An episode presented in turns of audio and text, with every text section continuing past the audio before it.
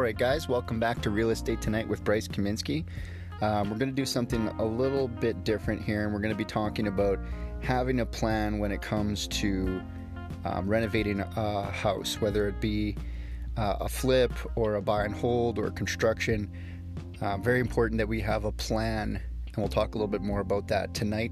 Real Estate Tonight with Bryce Kaminsky.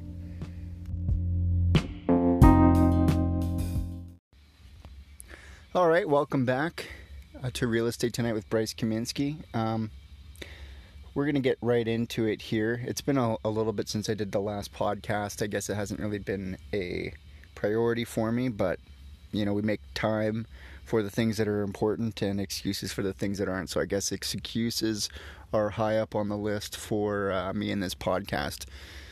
So let's get right down into it here. We're talking about having a plan when it comes to doing construction, doing renovations, any sort of equity adding that you're doing, you know, fixing the area inside of an apartment building or fixing something up to rent it or fixing something up to sell it. They all have different ideas, they all have different concepts. And it's very important that at the beginning we make a plan. Now, this really comes into play when you talk about the contractor and how that relationship with them is going to go when you don't have a plan. So early on, um, I can remember doing one project where I went down in the basement, the floor looked okay, and I said, you know, we're not going to paint it, it looks fine. But then once we had all the stuff out and it was getting closer and closer to being finished, it started bothering me more and more.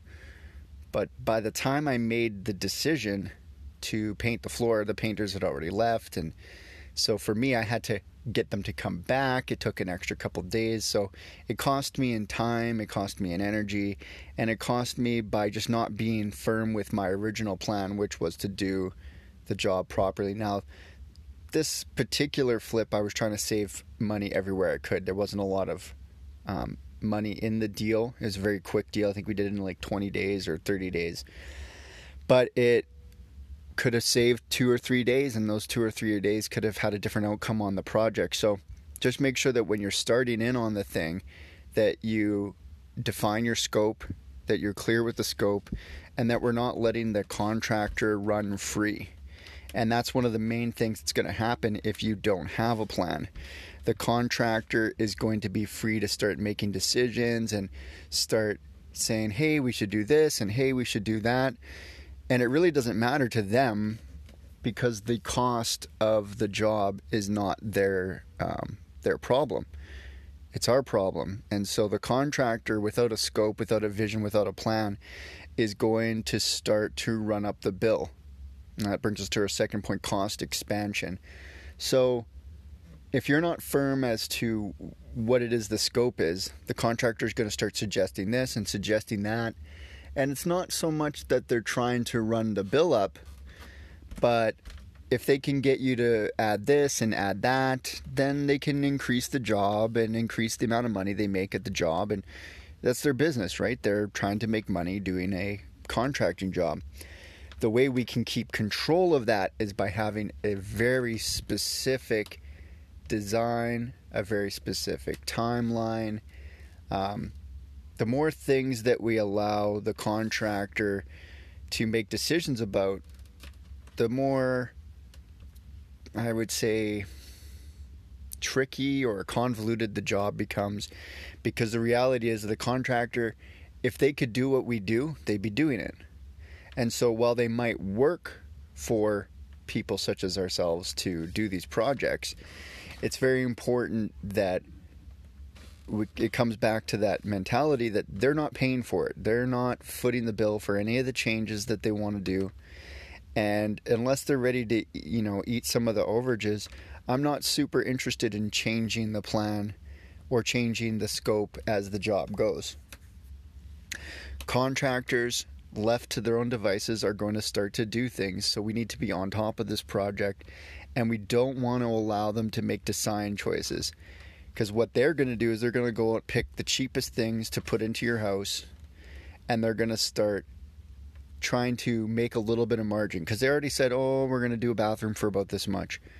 but then they go and buy the cheapest vanity, especially near the end of the job when they're picking these things because you're at like the three quarter mark towards the finish line and they don't have a lot of money left in the budget so we're not spending it on vanities and and the nice finishes but the reality is that's really where we should be spending it not on insulation or windows and stuff like that. While they are important and they need to be at least good the money should be spent on the vanity. The money should be spent on the bling of the house. And this is a spot where we definitely want to have a plan. We do not want to allow the contractor to start choosing things because the contractor's interests is to make the most money on the project and that means charging you 200 for a light fixture and buying one for 100 bucks and putting it in and calling it 200 bucks. That's not the reality of what we're trying to do. And we can avoid it very simply by spending more time planning at the beginning of the job. If you don't plan, you're planning to fail. Uh, we're going to get a couple more interviews coming up. I hope that little tidbit was important for people starting out. Another little thing to say about having a plan when it comes to um, renovations or construction.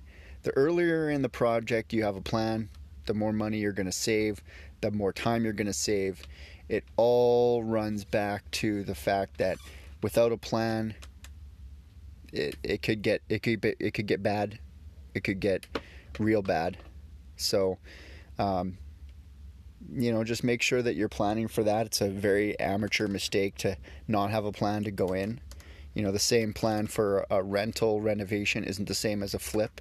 So make sure you're doing your your homework, and remembering that the only thing that we have as um, the people running the project is our intellectual property and our choices and our design. We're not swinging the hammer. We don't get to put the paint on the walls, but we certainly get to pick what color.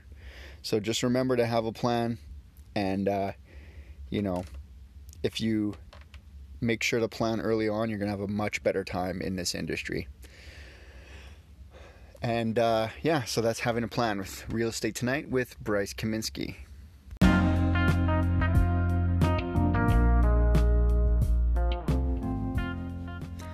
All right. Thanks for listening along. Um, looking to get a few more people on the podcast, do a few more interviews, maybe switch it a little bit away from just me talking, and I can get some perspectives from some of the people that I know in the industry that could be really helpful for people starting, people in the middle, people near the end of their real estate career.